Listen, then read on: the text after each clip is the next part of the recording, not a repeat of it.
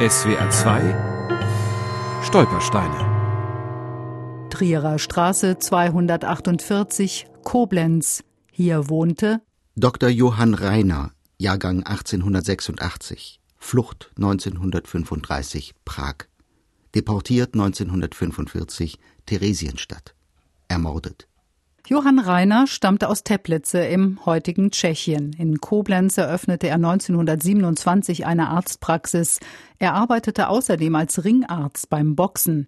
Für seine Enkelin Christine Müller war es schwer, mehr über diesen Großvater herauszufinden. In ihrer Familie war das Thema tabu. Nicht in erster Linie, weil er Jude war, geriet Johann Reiner 1935 ins Visier der Gestapo, sondern weil er mit einer Französin aus Lothringen verheiratet war. Die Geheimpolizei verdächtigte ihn der Spionage. Berührend fand ich die Information von meiner Mutter, als sie sagte, dass ein Koblenzer Polizist meinen Großvater gewarnt hat. Der Patient bei meinem Großvater war und hat gesagt, Herr Reiner, Sie müssen weg, die Gestapo will Sie verhaften. Johann Reiner und nach und nach die ganze Familie flüchtete zunächst zu Verwandten nach Lothringen, später nach Prag. Dort hat er dann in der Klinik als leitender Kinderarzt gearbeitet. Also er musste auch sehr äh, bekannt gewesen sein. Und meine Mutter fing ihr Medizinstudium an, dann an der Karls-Universität. Dr. Rainer wurde tschechischer Staatsbürger.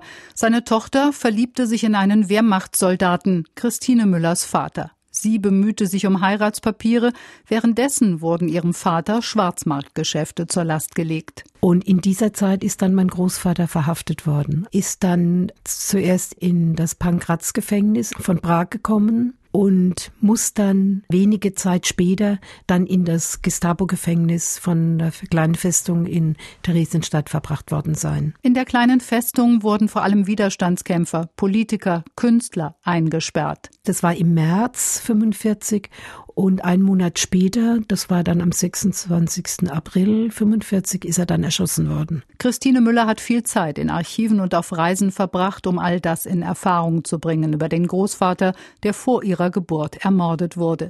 Sie hat dafür gesorgt, dass in Koblenz ein Stolperstein für ihn verlegt wird. Der Tag war für mich so der, der Schlusspunkt einer langen Familiengeschichte. Es ist eine gewisse Genugtuung und Dankbarkeit. Also beides ist da. Und bei der Stolpersteinverlegung sagte eine Dame, der war gut, den haben wir alle gekannt. Also das war für mich eine Wohltat. SWR 2 Stolpersteine. Auch im Internet unter swr2.de und als App für Smartphones.